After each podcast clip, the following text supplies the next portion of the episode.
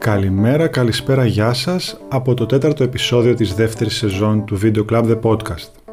Ποια ήταν η τελευταία ταινία που είδατε με γυναίκα στη σκηνοθεσία; Μην απαντήσετε ακόμα, απλώς κρατήστε τη σκέψη.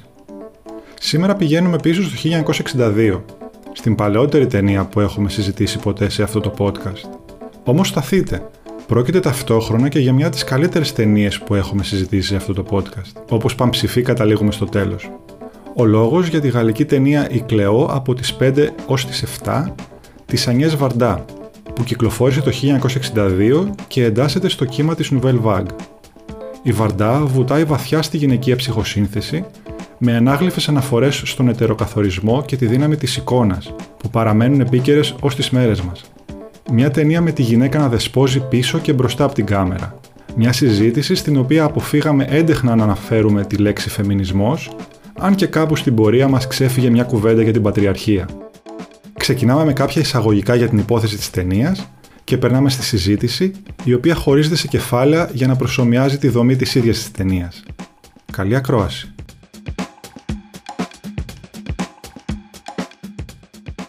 Στην ταινία παρακολουθούμε μια μισή ώρα, αν και ο τίτλος λέει δύο, από την ε, ζωή της ε, Κλεό, μιας νεαρής ε, Γαλλίδας, η οποία σε αυτό το απόγευμα του Ιουνίου αναμένει να λάβει τα αποτελέσματα των εξετάσεών της σχετικά με το αν έχει καρκίνο. Την παρακολουθούμε κυριολεκτικά στην, στην ημέρα της, στην, σε αυτές τις δύο ώρες, να πηγαίνει από την χαρτορίχτρα ως το μαγαζί για να αγοράσει καπέλα, να κάνει πρόβα με τους μουσικούς της, να υποδέχεται τον εραστή της και να κάνει μια βόλτα για να καθαρίσει το μυαλό της. Ώσπου να φτάσουμε στην κατάληξη της ταινίας όπου δίνεται όντως η διάγνωση. Κεφάλαιο πρώτο. Το κίνητρο για να δούμε την ταινία. Πριν ξεκινήσουμε στην κουβέντα μας, η οποία ειλικρινά δεν έχω ιδέα που μπορεί να πάει σήμερα, θα ήθελα να πω απλώς δύο λόγια για, την, ε, για το κίνητρο, για το λόγο που επέλεξα τη συγκεκριμένη ταινία. Όπως ενδεχομένως έχετε καταλάβει, στη συγκεκριμένη σειρά podcast επιλέγουμε κυκλικά κάθε φορά ο καθένας από εμάς μόνος του ή με λίγο μετά από κάποια μικρή συζήτηση με τους υπολείπους επιλέγει την, ε, την ταινία για την επόμενη φορά. Η επιλογή για τη συγκεκριμένη ταινία ελήφθη χωρίς κάποια συζήτηση. Το κίνητρό μου ήταν κυρίως καθαρά ότι ήθελα να δω άλλη μια ταινία από γυναίκα σκηνοθέτηδα. Και όχι μόνο αυτό, ήθελα να δω και, άλλη, και μια ταινία η οποία να έχει τη γυναίκα στο επίκεντρο. Και πίσω και μπροστά από την κάμερα. Και πώς ξεκινάει όλο αυτό, ότι όταν πέρσι ολοκλήρωσα το πρώτο βιβλίο που έχω γράψει, και λέω το πρώτο απλώς επειδή θέλω να αφήσω ένα παραθυράκι μου γράψω και κάποιο άλλο στην πορεία, το επιστημονικό μου βιβλίο εν προκειμένου, είχα γράψει μια αφιέρωση στην οποία διάλεξα να, να συμπεριλάβω ορισμένους από τους μουσικούς τους οποίους άκουγα κατά τη διάρκεια της, ε, της έρευνάς μου. Και μετά από κάποιους μήνες όταν ξαναδιάβασα το συγκεκριμένο απόσπασμα, διαπίστωσα ότι σε αυτή την παράγραφο με τους μουσικούς είχα αποκλειστικά άντρες. Είχα και συγκροτήματα προφανώς, αλλά και αυτά τα συγκροτήματα άντε να είχαν μια γυναίκα μέσα στη σύνθεσή τους και αυτή όχι στις, στα φωνητικά. Μπορεί μέσα σε αυτούς, για παράδειγμα, να υπήρχαν ομοφυλόφιλοι άντρες. Εκ των υστέρων, να αναγνωρίζω, υπήρχε και μια τρανς γυναίκα μέσα. Και αυτό το διαπίστωσα μετά και όταν κοίταξα και τη δισκοθήκη μου, η οποία αποτελείται σε μεγάλη πλειοψηφία από άντρες. Και είναι κάτι το οποίο δεν μ' άρεσε. Και άρχισα από τότε συστηματικά και αγοράζω κυρίως μουσικές από γυναίκες. Και διαπιστώνω ότι συνειδητά και όλα στον κινηματογράφο φέτος βλέπω πολύ περισσότερες ταινίες που έχουν δημιουργηθεί από γυναίκες δημιουργούς. Και ψάχνοντας ποια ταινία να δούμε και να συζητήσουμε εδώ που να χαρακτηρίζει τις γυναίκες ως δημιουργούς στον κινηματογράφο, νομίζω ότι είναι το πιο χαρακτηριστικό παράδειγμα που μπορούμε να συζητήσουμε και κυρίως γιατί εκτός από τη γυναίκα πίσω από την κάμερα έχει μια γυναίκα μπροστά από την κάμερα. Γιατί πολύ συχνά οι γυναίκες αναλαμβάνουν να, να διεκπαιρεώσουν ένα έργο το οποίο αφορά άντρες. Δηλαδή μπορεί να διηγούνται την ιστορία ενός άντρα. Χωρίς να κουράζω περισσότερο με την εισαγωγή, αυτό ήταν το κίνητρό μου. Θα μ' άρεσε να ακούσω την πρώτη σας σκέψη αφού τέλειωσε η ταινία, για παράδειγμα. Κεφάλαιο δεύτερο. Οι πρώτες σκέψεις για την ταινία. Εγώ θέλω να σε ευχαριστήσω για δύο λόγους. Ο πρώτος είναι για το μοίρασμα αυτό του κινήτρου σου, το οποίο το βρίσκω εξαιρετικό και θαυμαστό και θα βάλω εκεί τελεία. Και δεύτερον, γιατί μέσα μου και για άλλους προσωπικούς μου λόγους η συγκεκριμένη ταινία ήταν καθοριστική. Είναι μια πολύ βαθιά ψυχολογική ταινία, έτσι την αντιμετώπισα εγώ. Πολύ πιθανόν επειδή έχω και μια μεγαλύτερη γνώση πάνω στην ψυχολογία και εμπειρία πάνω σε αυτό το κομμάτι. Είδα προσλαμβάνουσες από την ψυχολογία, από την κοινωνιολογία, που δεν περίμενα ποτέ ότι θα δω. Γιατί ξέρετε ότι εμείς στην Ελλάδα δυστυχώς τις ταινίες του 50, 60, 70 τις έχουμε λίγο συνδέσει με παρδαλές εικόνες. Δεν είναι όλες τις ταινίες έτσι, αλλά την πλειοψηφία τους έτσι την έχουμε συνδέσει είδαμε, παρακολουθήσαμε μία ταινία πολύ βαθιά που ανήκει στη δεκαετία του 60, η οποία είχε φέρει, είχε συνδυάσει επιστήμες, είχε συνδυάσει διαφορετικές μεθόδους σκηνοθεσίας. Ήταν νομίζω ένα αριστούργημα από πολλές πλευρές. Εγώ αυτά τα τόσο ψυχολογικά σε καμία περίπτωση δεν τα έλαβα όπως τα έλαβε η Ελένη, γιατί δεν έχω και τις απαραίτητες γνώσεις μάλλον. Αλλά επειδή μίλησε και λένε και μια ταινία του 60, η ταινία είναι το γυρισμένη το 1962 και εγώ έβλεπα έναν πολύ σύγχρονο τρόπο κινηματογράφησης, αν και δεν είμαι ειδικός για να το κρίνω, αλλά στα δικά μου μάτια μου έμεινε το πόσο καλογυρισμένη ήταν μια ταινία του 1962 η οποία δεν γυρίστηκε καν σε στούντιο. Εκεί ήταν το, το περίεργο. Ας πούμε, στην αρχή της ταινίας έχει ένα πλάνο το οποίο τραβάει κάμερα έξω από ένα κατάστημα και από τη μια είναι οι αντανακλάσεις των περαστικών, από την άλλη είναι πρωταγωνίστρια, το οποίο μου φάνηκε πάρα πολύ, πάρα πολύ όμορφο και, και σοκαριστικά σύγχρονο. Δεν, δεν, δεν θυμάμαι να έχω δει ταινία του τώρα που να έχει τέτοια πλάνα και πόσο μάλλον σε ασπρόμαυρο κινηματογράφο. Η ταινία μιλάει για... αναφέρει πάρα, πολλά, πάρα πολλές προλήψεις αλλά και προκαταλήψεις της εποχής αλλά εμένα μου έμεινε πιο πολύ το σκηνοθετικό σε πρώτη φάση. Μόλις τελείωσε ταινία είπα είναι σίγουρα μια σκηνοθέτηδα η οποία ξέρει τη δουλειά της. Δεν, δεν μπορώ να πω κάτι άλλο. Νομίζω ότι όλοι βλέποντας αυτή την ταινία, ο καθένας για διαφορετικούς λόγους, αλλά και για ίδιους, όπως θα προκύψει και στη συνέχεια της συζήτησης, σκεφτήκαμε ότι δεν έχω δει κάτι παρόμοιο. Πραγματικά, επειδή όταν βλέπουμε κάτι, ο καθένας προσπαθεί να το κάνει οικείο του, να το παραλληλήσει με άλλα πράγματα, με βιώματά του, με το τι έχει δει, να το συγκρίνει. Οπότε και εγώ, στη συνέχεια της Ελένης ε, και τον όσο είπε, βλέποντάς τη, το πρώτο πράγμα που σκέφτηκα είναι τι ταινίες του 60 έχω δει εγώ στην Ελλάδα. Δεν θα μπορούσα λοιπόν να διανοηθώ ότι στο γαλλικό κινηματογράφο το 1962 παρουσιαζόταν μια τέτοια ταινία, ενώ στον ελληνικό κινηματογράφο, χωρίς να θέλω να τις υποτιμήσω καθόλου, γιατί κάποιες από αυτές τις λατρεύω και είναι πολύ σημαντικές για τις δικές μου αναμνήσεις, δεν μπορώ να παραγνωρίσω το γεγονός όμως της διαφορετικής θεματολογίας και των επιλογών, γιατί για επιλογές πρόκειται, που βλέπαμε εδώ. Αν εξαιρέσουμε δηλαδή τα κουρέματα και τα κοστούμια, τα οποία ήταν και αυτά ακόμη φανταστικά, και το όλο 60's, γιατί για 60's μιλάμε, με, τα, με τον με το οποίο μένα με συνεπήρε, με ενθουσίασε, δεν θα μπορούσα να δω ποτέ μια τέτοια ταινία στον ελληνικό κινηματογράφο του 60. Και δεν θεωρώ επειδή δεν υπάρχουν φωτισμένοι άνθρωποι, αλλά καθαρά για λόγους επιλογής. Οπότε δεν είναι τυχαίο που είδα μεγαλικό κινηματογράφο του νέου κύματος. Νομίζω ότι είναι μοναδικός ο τρόπος που παρουσίασε όσα παρουσίασε, τόσο πλούσιος που θα μπορούσαμε να μιλάμε για ώρα. Πρόκειται για μια ταινία που μόνο σε μια μισή ώρα δημιουργείς στο θεατή την αίσθηση του ζήσε. Ζήσε το τώρα, να έχεις λαχτάρα για τη ζωή και αφήνει πολύ γλυκά μηνύματα. Κεφάλαιο τρίτο. Το επίκεντρο της ταινίας. Νομίζω ότι και αυτή η ταινία είναι μια εξαίρεση. Δηλαδή δεν είναι ο κανόνας. Ακόμα και για τη Γαλλία, ακόμα και για το νέο κύμα.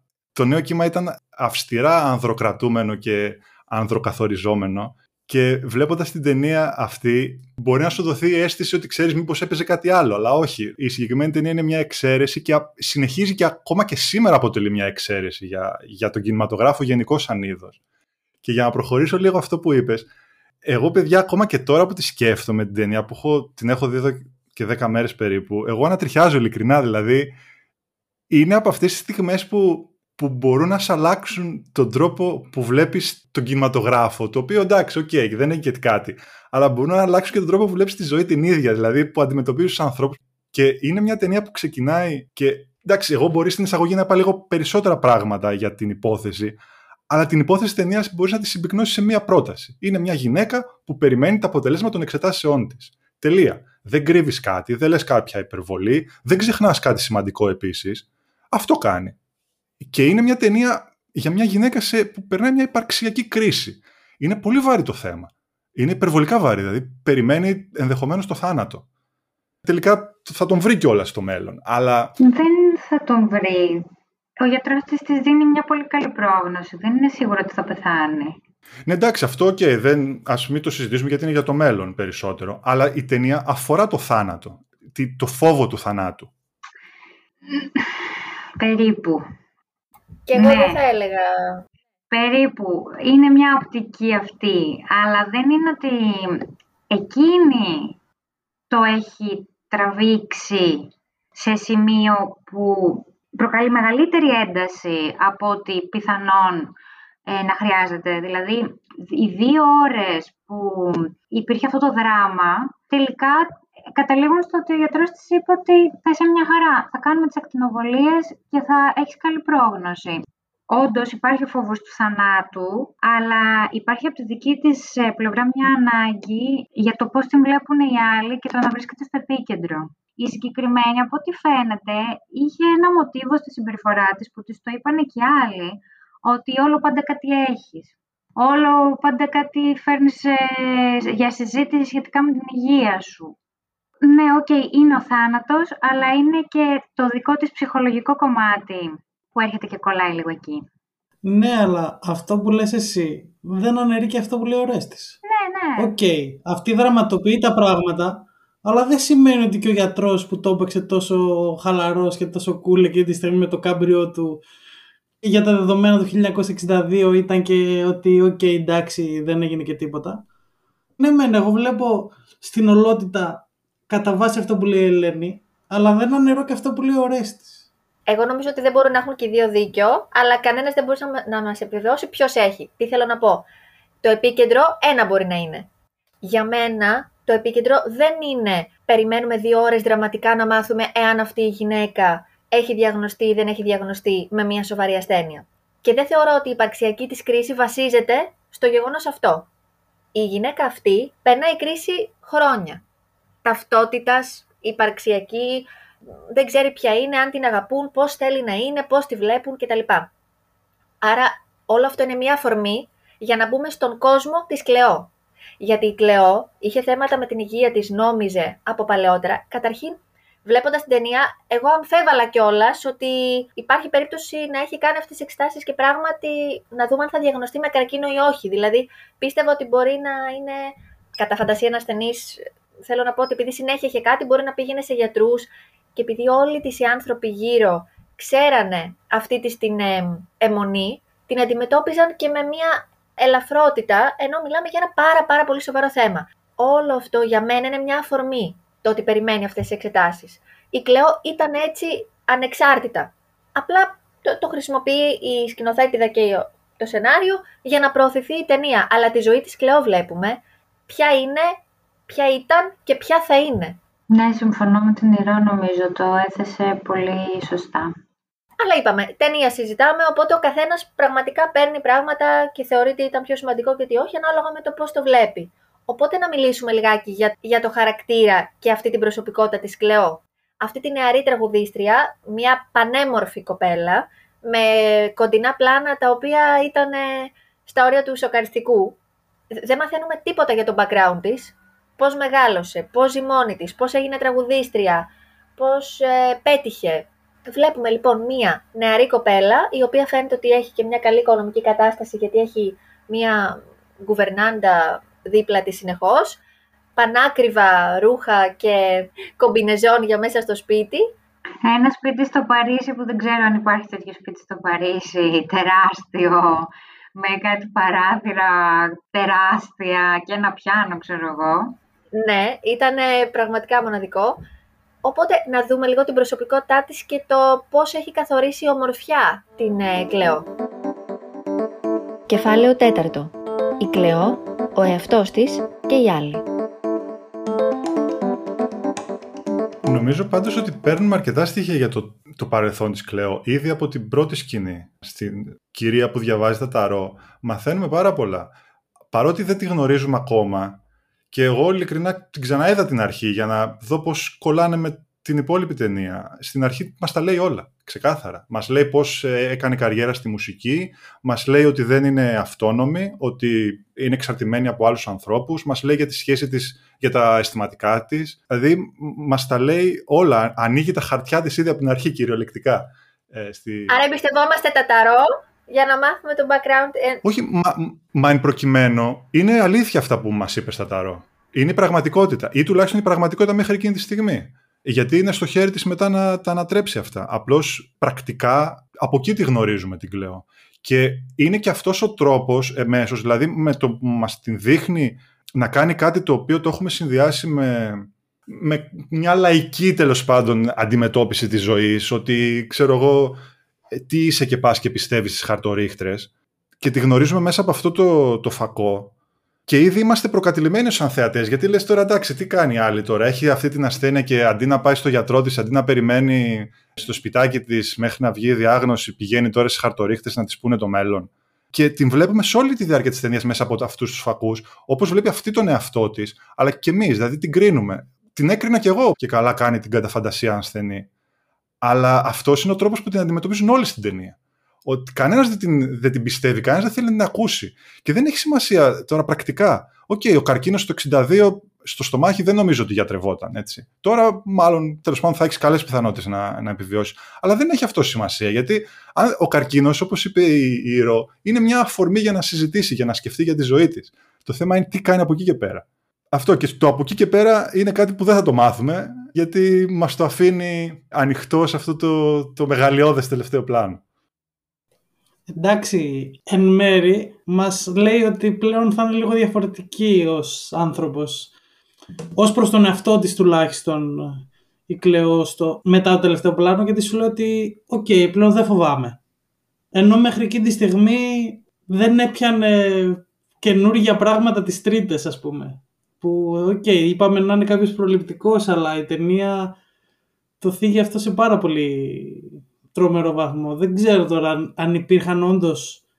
Αν υπάρχουν, όχι αν υπήρχαν τόσο προληπτικοί άνθρωποι. Το δεν παίρνω καινούργια πράγματα τις τρίτες, δεν τα φοράω τις τρίτες επειδή είναι καινούρια, δεν λέω συγκεκριμένες λέξεις γιατί είναι γρουσούζικες. Ρε Ραφαήλ, η γιαγιά μου δεν μ' άφηνε να κάνω μπάνιο τη Μεγάλη Παρασκευή και να πω τα νύχια μου τώρα πλάκα μου κάνεις. Αυτό είναι κάπως διαφορετικό από την πρόληψη. Το συγκεκριμένο επειδή το γνωρίζω, οι παλιοί το κρατάνε ως θέμα θρησκείας στη Μεγάλη Παρασκευή επειδή είναι μέρα πέμπτους και τέτοιο. Δεν είναι ακριβώς πρόληψη το συγκεκριμένο. Αλλά ότι ήταν κατά φαντασία ένα ασθενή, ήταν κατά φαντασία ένα ασθενή. Και η ταινία μας το λέει ξεκάθαρα. Αφού ήρθε ο εραστής της, ο ερωμένος της, δεν ξέρω πώς να τον πω, γιατί δεν ξέρω τι σχέση είχαν ακριβώς, γιατί τον έβλεπε μιας τόσο. Που την είπε, Τι έχεις σήμερα; Και λέει αυτή, Γιατί σήμερα; Είχα και χθες, ας πούμε. Ε, που μάλλον είχε για να το, το λένε όλοι. Αν και νιώθω ότι σε μεγάλο βαθμό επηρεαζόταν και από την ε, η πυρέτρια που είχε μαζί της την κουβερνάντα, δεν ξέρω εγώ τι ήταν, η οποία κατά κάποιο τρόπο την οθούσε στο να κάνει πράγματα. Ειδικά στα ζητήματα του προληπτικού. Που αυτό δείχνει ότι είναι και πολύ εύθραυστη ως χαρακτήρας και την κάνουν και οι άλλοι ό,τι θέλουν. Δεν είναι ότι, ότι ήταν τόσο δυναμική. Με συγκλονίζει ακόμα και τώρα που μιλάμε το πόσα πράγματα σχετικά με την ψυχολογία έχουν μπει μέσα σε αυτή την ταινία. Είμαι σίγουρη ότι εάν η σκηνοθέτηδα δεν έχει τέλος πάντων εντρυφήσει στην ψυχολογία, σίγουρα έχει εντρυφήσει στην ανθρωπολογία ή στην κοινωνιολογία ή σε κάτι τέτοιο. Μιλάμε για μια κοπέλα η οποία η πυρηνική πεποίθησή της είναι ότι στην ουσία η ταυτότητά της προσδιορίζεται από τους άλλους. Η Κλεό είναι βασανισμένη γιατί δεν έχει δει η ίδια τον εαυτό της. Βλέπει τον εαυτό της μέσα από τους άλλους. Αυτή είναι η ταυτότητά της. Και αυτό είναι βαρύ η, η κραυγή που βγήκε μέσα από το τραγούδι της είναι αληθινή. Και το κακό είναι ότι δεν μπορεί κανένας άλλος να την κατανοήσει σε αυτό. Παίζει φυσικά ρόλο κεντρικό η ομορφιά και αυτό είναι ίσως που αντιλαμβάνεται λάθος εκεί.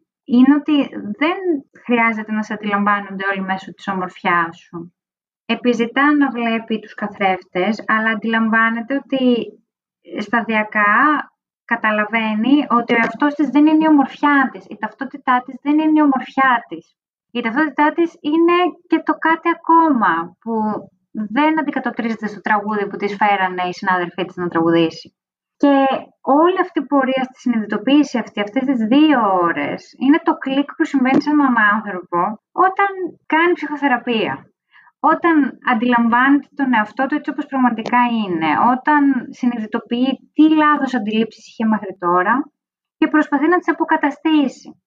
Ακόμα και αυτό που αναφέρατε τώρα με τις προκαταλήψεις, ένας άνθρωπος ο οποίος πιστεύει σταθερά σε προκαταλήψεις, είναι πολύ πιθανό να έχει κάποια σοβαρή ψυχοπαθολογία.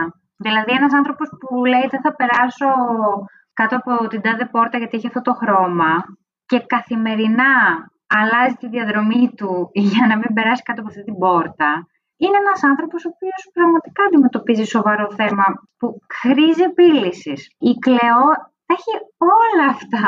Δηλαδή, νιώθω συγκλονισμένη με την ταινία. Γιατί τα έχει φέρει και τα έχει δέσει η δημιουργός με ένα πολύ ωραίο τρόπο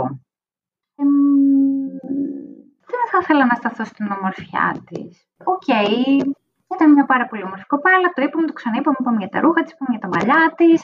Τα γυρατιά είναι ασχήμια, ρόστια είναι ασχήμια, όλα τα έχεις σε ένα μαύρο άσπρο, ότι είναι όμορφο άσχημο, ε, αρρώστια υγεία. Πάντως, αν στο θέμα ομορφιάς αυτή είπε ότι εντάξει η ομορφιά δεν είναι το παν και έβγαλε εκεί την περούκα που φορούσε, εκεί τη στιγμή έγινε πολύ πιο όμορφη. Γιατί τα μαλλιά της κανονικά ήταν πολύ πιο ωραία από εκεί την κακά περούκα που φορούσε μέχρι εκεί τη στιγμή. Αλλά και για αυτό το μαύρο άσπρο που λέει η Ελένη, η ταινία μας ξεκινάει έγχρωμη. Γιατί ξαφνικά γίνεται ασπρόμαυρη, επειδή μαθαίνει στα ταρό αυτό το, τα κακά μαντάτα, ας πούμε, ή, ή θέλει να πει κάτι άλλο ποιητής. Εγώ, εγώ δεν το κατάλαβα τόσο, δεν είναι τόσο ξεκάθαρο στο μυαλό μου. Ε, χωρίς να έχω την απάντηση, ε, και εγώ το προβληματιζόμουν, αλλά δεν ήταν ότι ξεκίνησε έγχρωμα και συνέχισε ασπρόμαυρα. Κατά τη διάρκεια του Ταρό, όταν μας την έδειχνε, ήταν πάντα ασπρόμαυρη αυτή. Δηλαδή, μόνο τα χαρτιά ήταν έγχρωμα. Ναι, αυτό, αυτό εννοώ. Γιατί τα χαρτιά ήταν έγχρωμα; Ε, ε, Μήπως ισχύει αυτό που είπε η Ελένη, ότι αυτή τα βλέπει όλα άσπρο-μαύρο και γι' αυτό μας την έδινε ασπρόμαυρη; Και όλους γενικότερα, εκτός από τα ταρό. Νομίζω αυτό είναι, μάλλον αν δεν έχετε εσείς κάποια θεωρία, μάλλον είναι τύπου μυστήριο. Εγώ θα μπορούσα να έχω μια θεωρία γιατί να γυριζόταν όλοι σε ασπρόμαυρο, αλλά δεν μπορώ να βρω το λόγο που να έπρεπε να δείξει τα ταρό έγχρωμα. Αυτό δεν το έχω. Το ίδιο σκεπτικό έχω κι εγώ. Εντάξει, αλλά ήταν ένα σκηνοθετικό, μια σκηνοθετική επιλογή που μας κέντρισε το ενδιαφέρον και όλοι την παρατηρήσαμε. Και επίσης, αν παρατηρήσατε, η πορεία που ανοίγαν τα ταρό ήταν και η πορεία της ταινίας. Δηλαδή η ταινία ξεκίνησε με την αρρώστια, μετά συνέχισε με μία φίλη και μετά τελείωσε με έναν άντρα. Και έτσι ήταν και η πορεία που ήταν και οι θεματικές στην ταινία. Στην αρχή μας είπε για την αρρώστια, μετά συνάντησε μια φίλη της και στο τέλος γνώρισε τον ε, στρατιωτικό. Όπου επίσης να τονίσουμε και το ότι μιλάμε για το ένα αληθινό Παρίσι. Δηλαδή, μιλήσανε για τις αναταραχές στην Αλγερία, για την Edith Piaf. Ε, δεν ήταν μια ιστορία μικρό κόσμος. Έβαζε μέσα και κομμάτια της ε, καθημερινότητας των Γάλλων. Κεφάλαιο 5. Πατριαρχία, εικόνα και η κινηματογράφηση της Βαρντά. Να πούμε επίσης ότι η ταινία θίγει και την πατριαρχία που επικρατούσε και την οτροπία εκείνων των χρόνων που δυστυχώς υπάρχει ακόμα και σήμερα σε μεγάλο βαθμό. Γιατί σε κάποια φάση μπαίνουν σε ένα ταξί το οποίο οδηγάει γυναίκα και ακούγεται το ότι δύσκολη δουλειά για μια γυναίκα. Και στη συνέχεια της ταινίας βλέπουμε ότι η Κλεό συναντάει τη φίλη της η οποία είναι ακριβώς το αντίθετό της, ότι αποδέχεται το σώμα της, αποδέχεται τα πάντα γύρω της, ότι τι θα πει άντρας γυναίκα, είμαστε ίδιοι και, και δεν υπάρχει ντροπή στον κόσμο και τέτοια. Ε, θεωρώ ότι ήταν, ε, έπρεπε να το αναφέρουμε και αυτό, γιατί επειδή είναι και η γυναίκα η δημιουργός και η γυναίκα η πρωταγωνίστρια, λίγο φαίνεται ότι ήθελε να το θίξει ρε παιδί μου η δημιουργός στο ζήτημα και καλά έκανε. Και είναι πολύ σημαντικό και τυχερό που έχουμε την Ελένη που έχει γνώση ψυχολογίας στην παρέα μας, ότι αυτή η ταινία θα μπορούσε να προβληθεί και σε σχολές, πιθανώς για να φέρουν και συζήτηση κατά τη διάρκεια κάποιου μαθήματος και σε σχολεία, αλλά και να τη δούμε και σήμερα με τα σημερινά μάτια. Γιατί όπως λέει ο Ραφαήλ, φύγει την πατριαρχία, την αποδοχή της εικόνας ενός ανθρώπου. Όταν η φίλη της Κλεώτης λέει ότι εγώ δεν είμαι περήφανη για το σώμα μου, είμαι απλά χαρούμενη με αυτό. Είναι τρομερό. Γιατί σήμερα έχουμε φτάσει κάποιος που μπορεί να διαθέτει ένα ωραίο σώμα να είναι περήφανος γι' αυτό, γιατί μπορεί να το μοστράρει, μπορεί να το ανεβάσει. Ενώ στην πραγματικότητα θα έπρεπε να είμαστε όλοι απλά χαρούμενοι που έχουμε ένα σώμα που μας δίνει αυτές τις δυνατότητες και που μπορούμε να είμαστε αρτιμελείς και καλά. Έχει πολλές αναγνώσεις, θα μπορούσαμε να μιλάμε για πάρα πολλή ώρα, αλλά είναι και για το σήμερα η ταινία, δεν είναι μόνο για το τότε. Μάλλον είναι ειδικά για το σήμερα με αυτά που βιώνουν οι γυναίκες. Γι' αυτό εννοούσα πριν για το βάρος της ομορφιάς, εννοώντας το βάρος της εικόνας σήμερα, με παραλληλισμό. Πραγματικά θα ήθελα να δώσουμε τα πιο πολλά συγχαρητήρια σε αυτή την ε, γυναίκα δημιουργό. Έχει φτιάξει ένα αριστούργημα. Μια σύγχρονη, όπως είπα, κινηματογραφικά ταινία, αλλά και με τα γεγονότα τη σύγχρονη, όπως τελικά προκύπτει. Όπως είπα και στην εισαγωγή, η συγκεκριμένη ταινία εντασσόταν στο κύμα της του γαλλικού Nouvelle Vague, που επιχείρησε να κάνει μια ανανέωση του τρόπου που γύριζαν ταινίες και της θεματολογίας τους. Και βασικά είναι και μια ταινία η οποία ξεχωρίζει εκεί μέσα, γιατί στις περισσότερες από τις υπόλοιπες ταινίες ο ήρωας είχε μια αποστολή, όχι εντάξει να σώσει τον κόσμο από την καταστροφή, μια αποστολή η οποία ξεπερνούσε, υπερεύαινε τον εαυτό του. Και φυσικά ήταν άντρας ο πρωταγωνιστής. Συγκεκριμένη ταινία όχι απλά ήταν γυναίκα, αλλά είχε και μια αποστολή η οποία αφορούσε την ίδια, τον εαυτό της εγώ δεν θα το προχωρούσα τόσο πολύ ψυχαναλυτικά όπως ε, προσπαθεί και, και βάσιμα λόγω της ειδίκευσή της η Ελένη. Για μένα ε, δεν είναι η θέση μου και ο ρόλος μου να την κρίνω ψυχαναλυτικά την, ε, την Κλεό ή τη Φλωράνς. Είναι περισσότερο να την ακούσω. Να μην τη δείχνω με το δάχτυλο, να λέω αυτή πάλι γκρινιάζει, να την ακούσω, έστω για μια μισή ώρα. Και αυτό τελικά μου δείχνει την ανάγκη ακόμα και σήμερα να υπάρξει μια νέα ανανέωση του τρόπου που γυρίζουμε ταινίες. Γιατί δίνουμε πάρα πολύ μεγάλη έμφαση και ως κοινό, έτσι, γιατί εμείς αυτή τη στιγμή ως κοινό μιλάμε, δίνουμε πάρα πολύ μεγάλη έμφαση στο θέαμα, στα εφέ, στα φιασιδώματα, σε όλα αυτά. Μια ταινία μπορεί να, είναι, να έχει μια πάρα πολύ απλή ιστορία, αλλά να μιλάει σε όλους και σε πάρα πολλές εποχές και χρόνους διαφορετικούς. Να αναφέρουμε έτσι στα πολύ γρήγορα και κάποια άλλα πράγματα που κάνει αυτή η ταινία, βλέπουμε ταινία μέσα στην ταινία. Υπάρχει και αυτό το χαρακτηριστικό, με την Άννα Καρίνα μάλιστα, που ακόμη και αυτή η μικρή ταινιούλα που είδαμε μέσα, που προβάλλεται, έχει σχέση με το θέμα της ταινίας. Για το πώς κάποιος βλέπει τη ζωή μαύρη επειδή ναι. φοράει μαύρα γυαλιά. Και κάπου εδώ μπαίνει βύση μαύρα.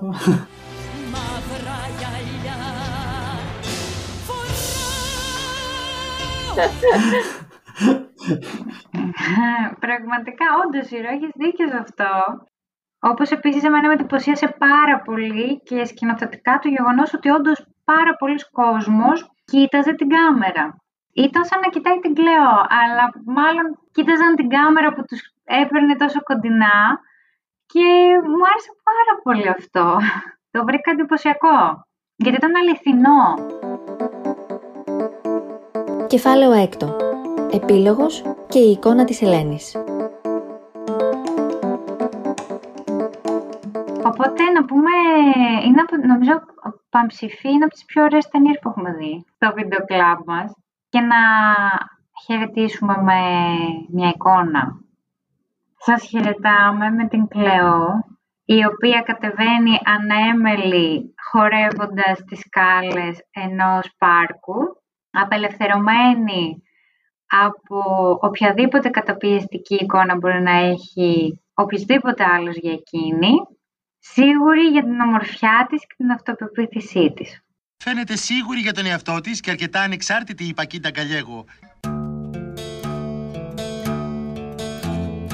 Ευχόμαστε όλοι να αποκτήσουμε αυτήν την στάση ζωής και να νιώθουμε καλά μέσα στο σώμα μας. Γεια σας! Και επειδή δεν τον αναφέρομαι καθόλου και είναι κρίμα και να βρούμε έναν Αντουάν ο οποίος θα μας ακούσει, θα μας μιλήσει, θα μας νοιαστεί. Έναν Αντουάν, ε, το λέω σχηματικά. Έστω και αν θα χρειαστεί να φύγει μετά από λίγες μέρες για τον πόλεμο στην Αλγερία. Ευχαριστούμε που μας ακούσατε. Γεια σας. Ξανά γεια σας. Γεια σας.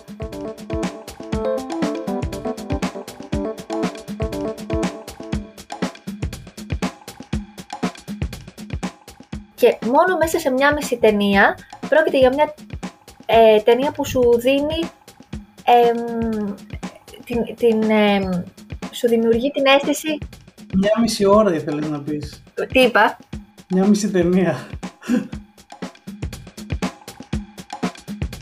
Τώρα πάλι αγγλικά μου έρχονται. Outlier. Είναι μια εξαίρεση. Δηλαδή δεν είναι ο κανόνας.